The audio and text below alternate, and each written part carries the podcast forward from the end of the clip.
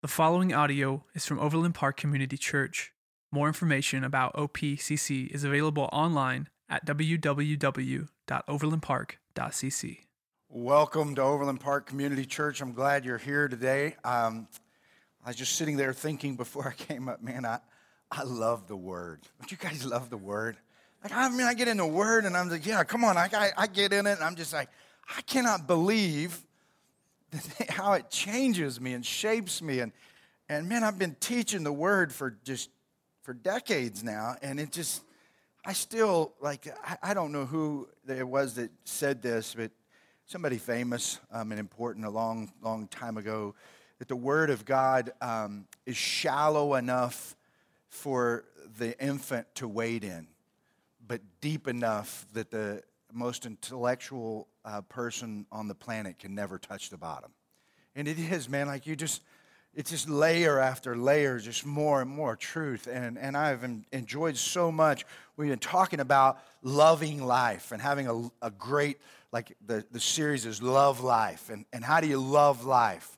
And how do you have an even great love life, if you will? Well, it starts with you got to be able to love life. And the people around you, the more people that you have around you that are loving life, the greater um, the, the, that you come together, even as we think in terms of the body, um, the more we love life, the, the, greater impact we have on the, the world in which we live.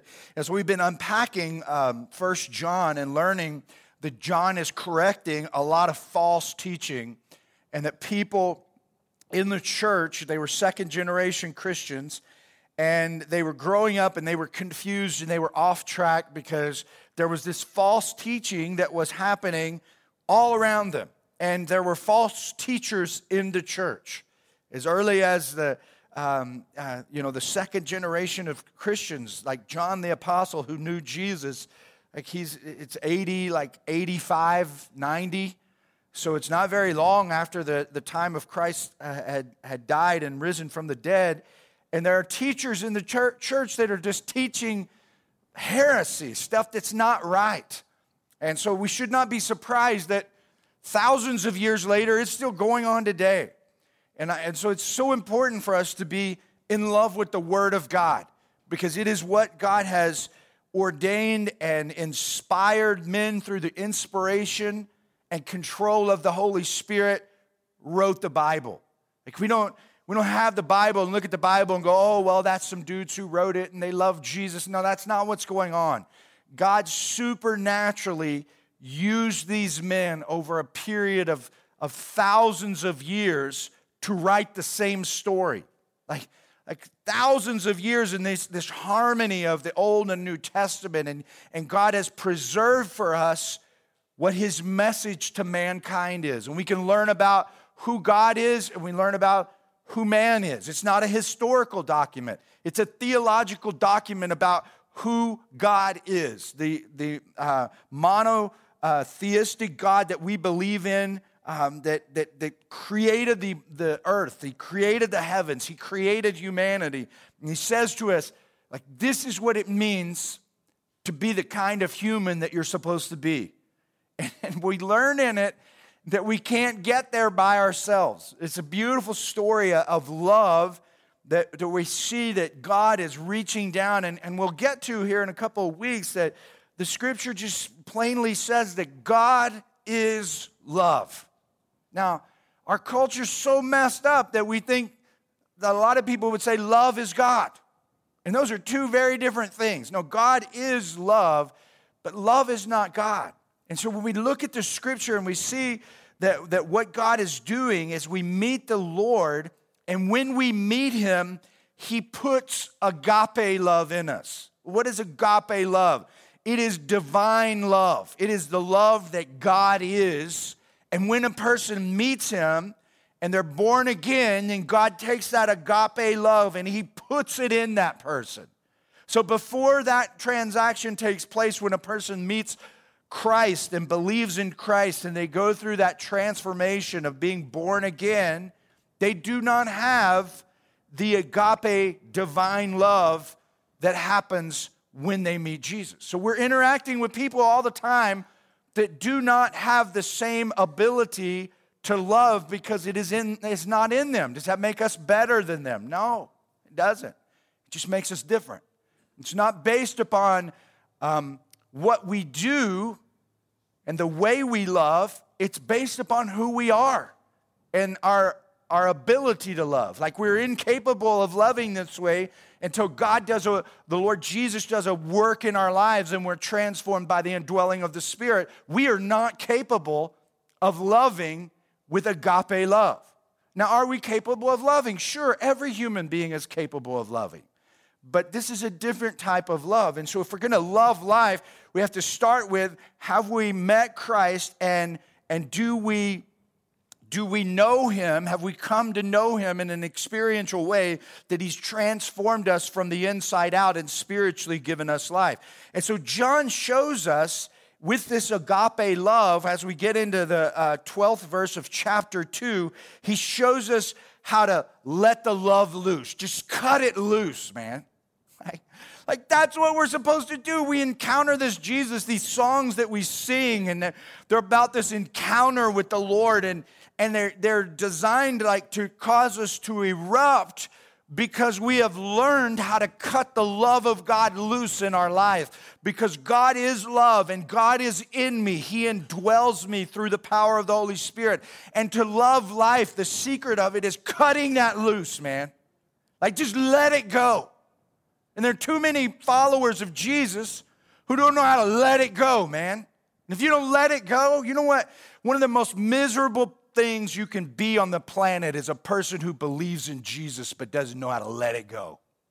Like you, you, you're just conflicted all the time. You're trying to live between two domains. And so there is a, a habitat for us to live in that is not natural, it's supernatural. And when we learn about that habitat and how we're uniquely made new in Christ, and we function in the midst of the Word having its way with us, we are learning how to cut things loose and, and be the people of God and live in such ways that we just love life. And people are looking at us and going, man, there's something different about this, this individual. What is it? It is that we are so in tune with Jesus as the master of our lives that the outpouring of the agape love is just it's just being poured in us. And it begins to make sense when Jesus taught as he was walking on the planet before his crucifixion, he said, I'm going to make you a wellspring of life. And what he says is, is that when you follow me and you truly surrender and you learn how to cut loose, I'm going to put so much of me in you that it's going to spring out from within you. And other people's lives are going to be changed as a result of me being in you. And that's what the gospel is all about, is meeting Christ and him having that kind of uh, a rule in our lives. So John, in verses 12 through 14, we begin to see how we can let it loose. And so let's look there and read and, and see what he says in verse 12. He says, I am writing to you, dear children. Should we get that? Remember, we talked about dear children um, a couple of weeks ago, little born ones. He says, I'm writing to you, dear children, because your sins have been forgiven on account of his name. I am writing to you, fathers, because you know him who is from the beginning. I am writing to you, young men, because you have overcome the evil one.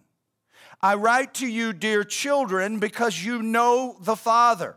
I write to you, fathers, because you know him who is from the beginning. I write to you, young men, because you are strong and the word of God lives in you and you have overcome the evil one. So, John, here in this particular section of chapter 2, he tells us the purpose of his writing. He says, Look, I'm writing to you, children. I'm writing to you, young men. I'm writing to you, fathers. And the purpose of his writing, when we begin to dig deep into the word and let it say what it wants to say, is spiritual growth. Like this is what we see in this particular passage of scripture is that to love life you must grow. You are never going to love life if you are a follower of Jesus who has met him and you are not growing. Like I'm still growing. I've been growing for, for decades now, and I'm, I'm still just growing, growing, growing. And, and it is the reason for the love that is in me and the love for life that I have because in the midst of God's love being poured in me, this thing called joy happens and, and the spiritual um, fruit is, is manifested in our lives and we just love life because we are, we are in the Word and we're growing. And so the Word is teaching us that to love life, we must be growing. Spiritual growth when we look at it, what is spiritual growth? How do I know if I am growing? Well, spiritual growth is a process of becoming more spiritual and less carnal. What is carnality? Carnality is being in love with the physical stuff. So, to grow spiritually is you become more in love with spiritual things than you do carnal things. The things of Christ interest you more than the things that you find that money can buy. And so it, it, it, begins to, like this shift happens when you begin to live this stuff out in your life. It doesn't, like, the, you begin to realize the stuff is enjoyed at a greater capacity when you have learned how to become more spiritual as opposed to carnal, and your life is not consumed with the carnal, physical stuff of the world. It is consumed with Jesus, and it doesn't matter what kind of physical stuff you have, you are able to enjoy your experience because you are just walking with the Lord. And so when we look at this, there are levels of spiritual maturity, and not all people are at the same level. Not all of us are at the same level. Now, does that mean that some of us are better than others? No, it just means that we're at different levels. Just like we look at the physical development of a person, some people are younger in life, some people are infants. We have infants in the nursery today, we have kids down in the kids' city area, we have students that meet on Sunday night, we have young adults in the church who are just starting out in life, when we have parents who are raising kids, and we have parents who have already raised kids. And so we have all these different levels of physical life where there are different levels of spiritual life, and it is okay to be at a different level. But it is not okay, hear me clearly, it's okay for us to be at different levels. It is not okay for us to be spiritually dormant, like not growing at all. If you are at a place where you are just stuck and not growing, then you're at a place that is not okay with the Lord. Failing to, uh, to grow completely contradicts the Lord's expectations for our lives. So, Jesus, when we come into the kingdom and we meet him, Jesus has a certain amount of expectations for our lives, and that is that we begin growing. And that's what the following Jesus is all about, is that we're growing in our spirituality. And it is not okay for us to be dormant, and we will find ourselves being extremely miserable if we've come into the kingdom and we know the Lord and we've experienced him, but we're failing to grow. And so, again, John is dealing with heresy, that, that people are heretics in the church that are teaching stuff that is not what Jesus taught. It's not accurate. He's correcting that. He's trying to get these people back on track who are, have been influenced by them. And he's, he's saying to them, listen, you little children, like dear children, little born ones, he says, he's addressing them and he's saying, this is how you can begin the process of loving life. Now, here's something very important about spiritual growth is you're like taking inventory and i hope you are. It's like where are you at spiritually and, and, and how are you growing? It's not solely a matter of time. It doesn't mean that, that you became a christian and you gave your life to jesus 20 years ago. It doesn't mean that you've changed levels at all. You may be at the very same exact level you are when you gave your life to jesus 20 years ago. And so it, it, you could be 60 years old and still be at the, um, the beginning level of your spiritual growth. And so it's not a matter of time. Um, some are not progressing as they, they should. And so uh, we look at this, and, and, and what are the levels? Well, the levels are like we look at this, they're infant. When I'm going to couple infant and teen together, infant, teen, child, uh, they're young adult and their parent. He says to them, little children, dear, dear children. Now, we all start as infants. Now you're going to go, well, I thought you said, Jimmy, that, that, that little children meant little born ones, and he's addressing all of us. Now you're saying that it, it's a level in spiritual growth. This is very important. In verse 12, John uses the Greek word uh, teknia, and it means little born ones. And so John is acknowledging that his readers are the offspring of God. That's pretty cool. Like when you become a little born one, like you before you meet Jesus, you are dead in your sins and trespasses. You do not know God. You do not have agape love. You do not have divine love in you. You cannot, you are not capable of loving like Jesus because he is not in you. And we're talking about an agape love. And so when you meet Jesus, Jesus says to Nicodemus in John chapter 3, if you want to study it yourself, unless a man be born again, he cannot see the kingdom of God. When you become one of the little born ones because God has initiated a call on your life, you felt the call of God in your life, you could feel God, the Lord, stirring in your life. He invites you to be one of His kids and you respond in the affirmative by laying down your life and saying, I'm not going to be Lord of my life anymore. Jesus, you are Lord. Then this word, um, teknia, is what John uses to describe little born ones. And he's acknowledging that when that happens, we are the offspring of God. Like, if you know Jesus, you are the offspring of God Himself. So there are two types of people in this world. Like, this is what Christianity, the word, teaches us. There are people who are kids of God and people who are not. Like you, there are people who are not in the family and there are people who are in the family. Now, all are God's creation, but not all are God's children. And that's clearly what the scripture teaches us. How do we become children of God? Well, we have to be holy people. Well, how are you going to get holy? And how many showers does it take for you to be holy? How much money do you have to give to the kingdom before you are holy? How many poor people do you have to rescue before you are holy? See, we got a problem. You can't. Like, there's not enough. Holiness is a quality that belongs to God alone. And so, in order for us to be holy, we must be covered by Christ. And when I become covered by Christ, I am a I'm a child of God. That's what we see in the song. I'm no longer a slave. I'm a child of the king. Why? Because I believed on the Lord Jesus Christ, and all who call upon the name of the Lord shall be what? Saved. From what? Their sin. And made what? Holy and righteous and unblameable. They're children of God. And so John starts in verse 12 and he says, little children, and he uses teknia to describe them. But in verse 14, notice this he says it again I write to you, dear children.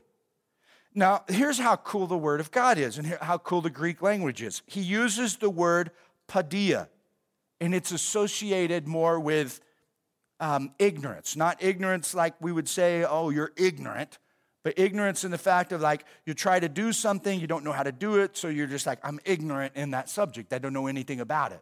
And so here he uses the term Paideia. We get our, um, our word, uh, it, it, it, another word that has its root in paideia is pedagogos, and it was someone who, who teaches, pedagogy, I think it's how you say it. If you have a, a, an education background, you learn about this. It's, it's the teaching and instruction. And so he, he uses it here, and, and when we look at children and teens, okay, no slam on you if you're one of those in here today, okay? Like so, so my, my kids, when I'm as I'm teaching you today, and you fall within this category, what we learn about is that people in this category, children and teens, we can learn from the physical experience. They function more on the basis of um, experience and emotions. Like, like if you if you if you watch kids and you're dealing with them um, and, and we think in terms of how children and teens function, they, they function on the basis of emotions. They get something, uh, they don't get to do something, like, like your, your, your, your daughter. Faith's not in here, so I'll teach about her today. She might say, Well, I want to go with Ellie to such and such. We say, Well, you need to clean the kitchen first. She looks over the kitchen and, Oh, that's not right. That's not fair. So she's not, she's not functioning on the basis of anything but emotions. She's just looking at her world thinking about what she wants to do, thinking about where she's at and where she wants to go, and that kitchen is a mess and it's not fair that she has to clean it. When in fact, it really is fair. Like she gets to eat there and she helped make it dirty. It is fair that you get to clean it. It's totally fair. And if you were functioning not like a child or teenager, you would see that. Like, what's not fair is me and your mom have to clean it up we didn't make it, right? And so you, you, you see that this is what Paul is saying is that when he uses this different word, paideia, is he's saying, look, there are people in the kingdom who are at this level of being a child. And so, uh, we, so he says, he says first, first of all, when he talks about spiritual growth, he says one level is being a child or a teen. The second thing he says is young men. Okay, so we're going to take that and we're going to use young adults. It would apply across um, uh, to both sexes, young adults. And so, what does he say about young adults? Well, young adults are strong. Why are they strong? Because the Word of God lives in them. And so, the, the, the first level we have of, of coming into the kingdom is, is a person is either dead spiritually, like they, they're not even in the kingdom, they're not children of God, or they come in and now they're infant, child, teenager. Okay? And so, when they're in uh, the next phase, is he talks about young adults. And, and what's different about the young adult is that the Word of God lives in them and they are strong. And so there's a big difference. How do you know when you've moved from teen to adult? Now, so again, I've used my kids as an illustration today because they're mine. I paid for them and I can do that, right? But when we bring that apart to like all of us, remember spiritual growth has nothing to do with time because it has nothing to do with how many years you've been on the planet or how long you've been going to church. You could have been going to church for six months and be already at a different level beyond infancy and teenager than, than a person who's been in church for 60 years because the word of God has taken hold of you. It lives in you. You've allowed it to live in you and you've moved. And so, how do you know? Well, one of the ways you know is that false doctrine doesn't in- interest you anymore, it makes you angry. Like, like when the word of God gets in you, when you first meet the Lord, man, you're like, you're reading the Gospels and you're like, Jesus, man, he bringing people back from the dead, and the apostles were too. I'm going out to the graveyard. That's emotion, man. The word doesn't teach that we can do that. It teaches that there was a specific time that, that Jesus did it and the apostles were able to do it on occasion. Why were they able to do it? To do it to authenticate that the message that they were writing through the inspiration of the Holy Spirit could be trusted because normal human beings couldn't do that. God was supernaturally allowing his power to work through them so that we could trust the word of God. But emotionally, we just think, man, oh, well, if, if you know, whatever it is, like, uh, I'm just going to have faith and I'm going to believe and, and God's just going to do it. There's a, actually, there's a whole movement. It's called um, Word of Faith Movement. Name it and claim it. That is a, a, like, I'm not saying that those people do not know the Lord, but I am saying that those people are functioning in the kingdom like children, not like young adults. Because young adults do not do everything based off, off of emotion. And, and when they see something that is um, not right in Scripture, it makes them angry. It's because why does it make them angry? Because the Word of God is living in them and it's having its way inside of them. So you know you've moved from teen to adult when false doctrine doesn't interest you, it makes you angry. You also know when you can explain your beliefs and back it up with the Word. When you can say, This is what I believe and you can take the scripture and say, This is why I believe it. Now, some of you believe, and you believe because your parents believe. And you believe because maybe you trust me. You believe because your grandma was a believer and you saw her, how uh, incredible of a woman she was. As a matter of fact, you still have her Bible and you believe based upon your emotional connection with that. It doesn't mean that you're not a believer, but it does mean that you are a baby or a child or a teen. Like until you come to a place where you say, I believe, and this is why I believe, and you open up the word and you can say, Man, I know that the word is in me, it's living in me, and I can explain to you my beliefs. And that's why it's important for us to read the word and, and, and have a, a time where we're in the word so that the Holy Spirit can do his job. You know what, what part of his job is? Is to teach us the word to help us to understand it. And so as we read it, we're moving beyond and we're beginning to function like young adults as opposed to um, children. And so you can explain your beliefs, you can back it up with word, uh, with the word. And here's here's like the big one, man. It's that you know you've moved from teen to adult when you outgrow your emotions and you allow them to guide you as opposed to the way you feel. Like when the word is guiding you, you have be, moved beyond childhood. You have moved beyond being a, a, teenager, being rebellious. You are now functioning as a young adult. Um, children and teens are, are generally concerned with their own needs, adults are not. They're concerned with the needs of the others. And so we have children, teen, we have young adult. The difference between the child and the teen uh, is that, and again, you, doesn't mean that you, you can be a teenager and be a young adult spiritually, okay? That's the cool thing. And, and what determines that is is the word of God living in you and getting its way and guiding you as opposed to the way you feel about things. The third category he uses is fathers. I write to you, fathers. I write to you, fathers.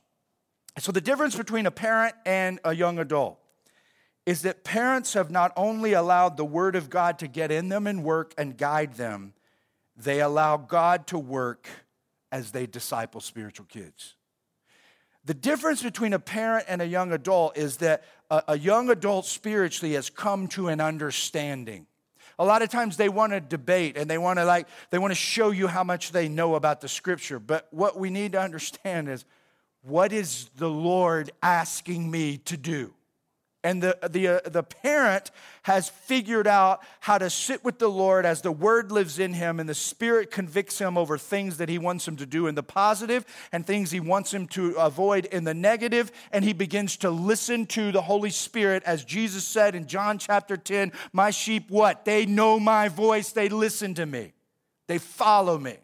So the parent is one who is in connection with the Lord, reads the word, has the word living in them, and they're practicing the word. And so parents are allowing God to work as they disciple um, and, and share what God is doing in their lives. And so, so, so parents, like, they are, um, they are, they're, they, they've come to a place where they know if the Lord is not at work in my life, I cannot enjoy life. You want to know why I'm in ministry today? Not because I love to preach, man. I, I began to figure out, like, what it meant to be a teenager and a child. And the, the, first 10 years of my life in the faith, I was living like a rebellious teenager. And I immediately let, started reading the Word at 22 and started seeing things that I'd never uh, seen before. And the Word of God came alive in me. And as it came alive in me, I let it come out. It started guiding me and affected my decisions. I didn't need somebody to tell me that I shouldn't be doing this and I should be doing that, that I shouldn't, uh, that I should start going to church, that I should start giving. Nobody had to tell me that, man. The Word got a hold of me, shook me up, and I knew that God was leading me in that direction. And so as that happened, I was just listening and, and God was starting to do a work in my life and I just kept reading the word and it kept having its way and I started sharing with others and I, that started to be a natural uh, outpouring of my life. And then I got up and preached one day and this came out and I was like, what the heck just happened? The word was having its way in me. And so like I'm here today and I'm teaching you. Why? Because like the Lord is moving in my life, and I yielded to that because I figured out early on in my 20s that the greatest satisfaction I could have in life was God working through me. And so now, like the same person like uh, that I was when I was 22 is now yielded to the Lord, and the Lord is using me and working through me. And so, what I'm constantly trying to get people to realize who are in the kingdom is if you let God work through you, if you get over yourself and you understand God wants to do something through you and you let Him do it, you are going to love your life. But as long as you fight and resist that, you are not going to be content because you are a child of God living like someone who does not know Him. And so, so we look at this and we see that, that uh, kids delight in spirit, experience, young adults in understanding, but parents delight in God. And so spiritual growth, this is really important. Spiritual growth is not a mystical process. It's not where we go, oh, that's yoga. That's Middle Eastern thought. Like spiritual growth is I'm gonna get in the Word, I'm gonna talk to the Lord, and I'm gonna do what He says, and I'm gonna start growing. And if you're not doing that, you are not meeting the expectations that God has for your life as He has made you one of His kids. And so you don't do it to, to please God, you do it to figure out who you are in Jesus. And so that you can love life and be filled to the point of becoming a wellspring. And so to love life, you must be growing. But to love life, we must also hate. Say, what? like, I thought God was love. Yeah, but you, you, God, there's, there are things in the world that God hates. Like, He despises. Let's look at verse um, 15. Do not love the world or anything in the world. If anyone loves the world, love for the Father is not in them. For everything in the world, the lust of the flesh, the lust of the eyes, and the pride of life comes not from the Father, but from the world.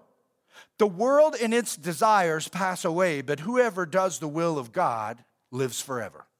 And what's John trying to say to us? He's saying to us to love life, you must be in the world and not of it. Okay? You got to be in the world, but not of the world. The Bible uses the word world a lot and it has different meanings. Generally, there are three types of meanings for the word world. It comes from the word cosmos, and it means one planet, the creation. God created the world, okay? In the beginning, God created the cosmos, okay? So that's, that's everything around us. The second way that it uses the word cosmos is people. For God so loved the world, the cosmos, that he gave his only begotten Son, that whosoever believeth in him should have everlasting life. And so, so, so cosmos is used for planet, for people, and then the third way is system. It's a system in which um, it's talked about. Look at, if you have your Bibles, turn to Ephesians chapter 2. Ephesians chapter 2, it says, as for you, now just think of everything I've taught you this morning. I know I'm taking some time, but hey, I'm trying to educate you and let you love life. Okay, you need to be right with the Lord. But watch this, in light of everything I've just said. As for you, you were dead in your transgressions and sins. What did I say? A person either knows God or they don't. They're either child of God or they're not. And if you do not have a relationship with Jesus, you're outside of the kingdom, you're dead in your sins and transgressions in which you used to live when you followed what? The ways of the world and of the ruler of the kingdom of the air, the spirit who is now at work in those who are disobedient. And so, what is, what is John teaching us? He's teaching us that the world, when it's used in that context, Brent talked in worship today, like, be transformed by the renewing of your mind. Don't, don't be conformed to the world. There's that word, cosmos, but be transformed. And so when that is used in that context, it is a system, like the world of sports. Amen? We love the world of sports. The world of politics. That's a system of thought. And so, this way, when we see it in the Bible this way, that's the difference. So, we are to love creation, we are to love people, but we are to hate the system. We, uh, and, and we see that love and hate go together. If you're going to love something, you have to hate everything that's opposed to it.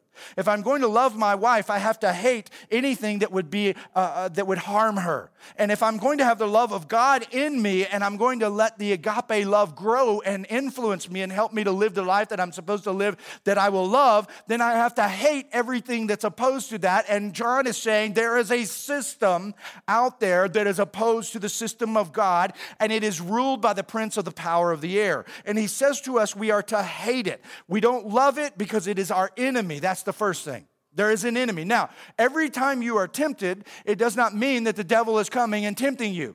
But it does mean that you are living in a world that has a system that is controlled by the devil himself. Like, remember the temptation of Jesus? The first thing, one of the things he did is he took him up on a high place and he showed him all the kingdoms of the world, all of the world systems that he was controlling. And he said, If you bow down and worship me, I will give you these. It was the system. And so, so uh, the enemy is behind the system. And so we don't love it because of what it is, it is our enemy. We don't love it because who we are. Who are we? We're the family of God. We are the little born ones who have come to know him and experienced him. And so now we are children of Christ and we don't love the system that belongs to the enemy. What does it do? It causes us to sin. We look there, it says, For everything in the world, the lust of the flesh, the lust of the eyes, and the pride of life comes not from the Father, but from the world. And so we do not love it because it causes us to sin. And we do not love it finally because where is it headed? Where is it headed? It's headed to a different destiny than our, ourselves. It says, The world and its desires pass away, but whoever does the will of God, what? Lives forever.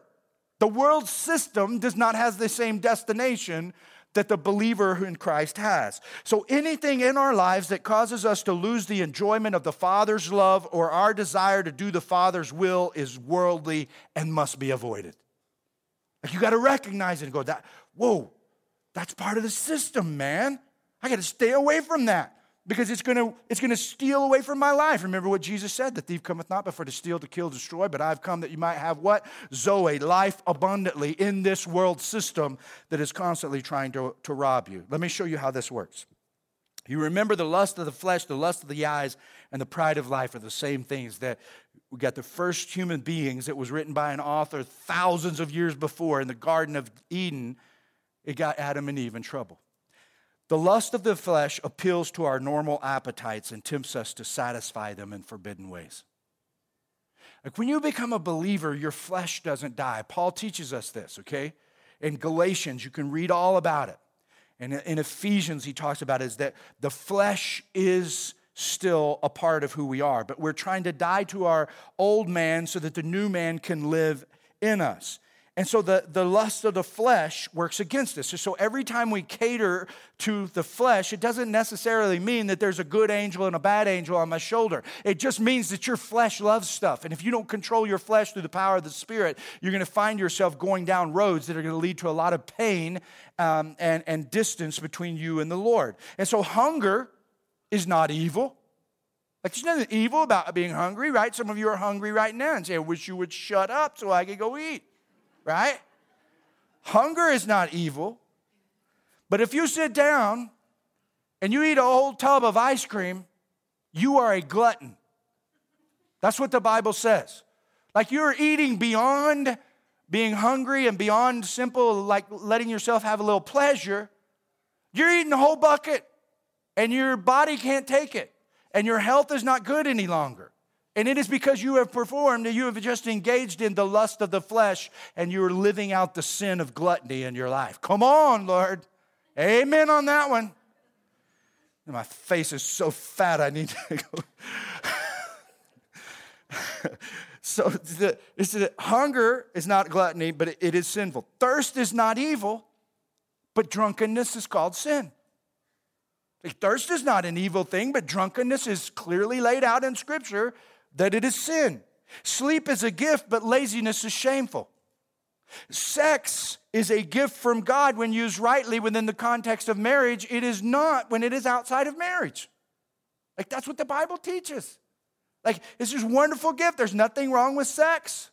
Amen. Amen. but outside of the, the bonds of marriage, like the Bible clearly teaches that, that it, it's, it's supposed to happen in marriage between a man and a woman. I don't have time to get into that. The second device is the lust of the eyes. You ever said, feast your eyes on this? Like the eyes, man, are the window to the soul. So pleasures that gratify sight and mind. Lust with the eyes and the flesh will soon follow. They say, man, I, am having trouble. I can't get away from, like, I can't get away from, uh, like, watching, like, porn. You see, but yet you go to movies that set you up to go right down that path. You listen to music all the time. You've already, like the Lord has already shown you, you're really weak in your flesh. You need to be careful what comes across the windows of your eyes because it'll lead you down with the, your flesh into a road that will cause problems in your life. And so you have to be careful with the lust of the eyes. And then the one that gets uh, more, I think, than any other in America is the pride of life. What is the pride of life? It is what we have and what we do. Look at how much stuff I have, and look at how successful I've been. That's the pride of life. And so John is saying, man, you got to be aware of this system because you're living in it, and the old man is there, and he is prone to like it and it will feed you, and you have to resist it and hate it and draw near unto the Lord and love the Lord. And so John is saying we, uh, we must be people who are in the world, but not of the world. And so we're really careful about how we live and what we do and where we go, not because we're trying to be good people, but because we're children of God. And we realize that life is like the Lord is wanting to do something amazing in our lives, and we let Him have His way. And so uh, here's the deal it's good for a boat to be in the water. It's bad for water to be in the boat. Right? Like we, we borrowed a, me and Shay borrowed a fishing boat from a guy. We cleaned that thing up, man. Little John boat, been sitting for 10 years. We got it out on the water, and that thing had holes all over the bottom. He's messing with our fishing. And so what we did is we tried to fix it a little bit. We didn't know where all the holes were, but this is like get it wasn't sinking, but it sure was making things a lot messier than they should have been. Our feet were getting wet and stuff, but we were still catching fish, but we had to fix that. So here's what we did. I got a little generator, one of them little Honda generators, and I got a pump. And we put the pump in the boat with the generator. And every time the water got in their boat, we just fired up the generator and put it right back out. That's a very great illustration for repentance. It's like when you see the, the, the system of the world getting in you, you need to repent and get it out, okay? Or ultimately, you're gonna sink your life and be miserable, okay? And so we, that's one illustration of how, how, how we're supposed to function. And so the big idea is the world is not a natural habitat for the believer. If you're a believer like the world in which we're living, we, we're to love the people, we're to love creation, man, all that God has given us. But the system that the enemy is behind, we got to watch out for that thing because it is trying to take us out. And so the world is not a natural habitat for the believer. Look at Philippians chapter 3, verse 20 as I land this thing. But our citizenship is in heaven and we eagerly await a Savior from there, the Lord Jesus Christ. So that's where our citizenship comes from. Our resources for living on earth come from our Father in heaven. And when it comes to living this life on a daily basis, we're like scuba divers, man. Living in an underwater world, and if we're going to navigate and enjoy it, you put on the scuba gear. Man, if you've ever been scuba diving in beautiful waters in the Caribbean, it's an amazing experience. It's one thing to look down with a snorkel and look at all that. It is another thing to strap a tank on your back and go down for 30 or 40 minutes. Like, like every, it's just amazing. And you're living in a habitat like you've got everything you need to be able to survive in that habitat and enjoy it. That's what it's like for the believer living in the world system is that we have to have the word, man. We have to have um, the word in our lives living in us and making us strong. We have to have the people of God around us that we're doing life with. That's why Jesus gave us the church. We have to be talking to the Lord in prayer. We have to be ministering to others. We're doing up, we're doing in with each other, and we're reaching out to the world. And when we're doing that, man, the Lord is like, He's given us everything we need to live in a world that belongs to the devil. Now, that system is passing away. ah, I gotta be careful about this one. I might preach another hour if I get started on this. Jesus is coming back to claim it. He's coming back. He's coming back to take it, man. He's like, this system is yours no longer. And, and, and the citizens of his kingdom will occupy it. Thank you for listening to audio from Overland Park Community Church in Overland Park, Kansas. For more information, visit us online at www.overlandpark.cc.